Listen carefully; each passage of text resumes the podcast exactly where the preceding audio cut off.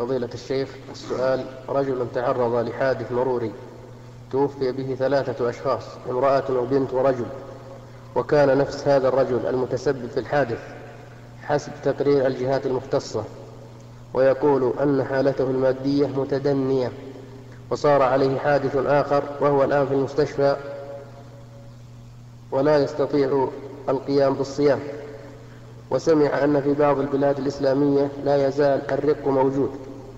ويقول هل يستدين مبلغ ويعتق به؟ وإذا كان المبلغ موجود فأين الذين يعتقهم؟ وكيف السبيل إلى ذلك؟ ماذا يفعل؟ أثابكم الله.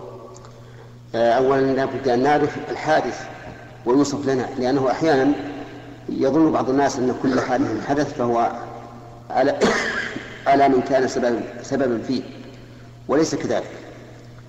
ونحن الآن نفتي بناء على أن الحادث موجب للضمان. فنقول عليه ثلاث ديات تكون على عاقلته لأولياء, لأولياء المقتولين. وإذا عفوا فلا حرج. تسقط الدية. هذه واحد. ثانيا عليه ثلاث كفارات. والكفارة عتق رقبة فإن لم يجد فصيام شهرين متتابعين. وعلى هذا فيكون عليه ثلاث رقاب يعتقها إن كان قادرا.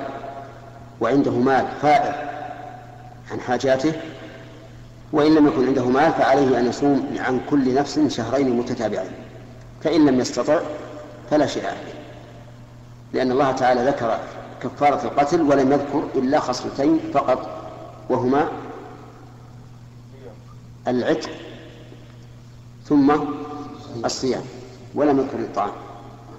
وقوله إنه يتدين أو يستسلف نقول لا تدين ولا تستسلف إذا لم تكن إذا لم يكن المال متوفر لديك سقط عنك العتق إلى الصيام وإذا كنت لا تستطيع سقطت عنك عنك الكفارة.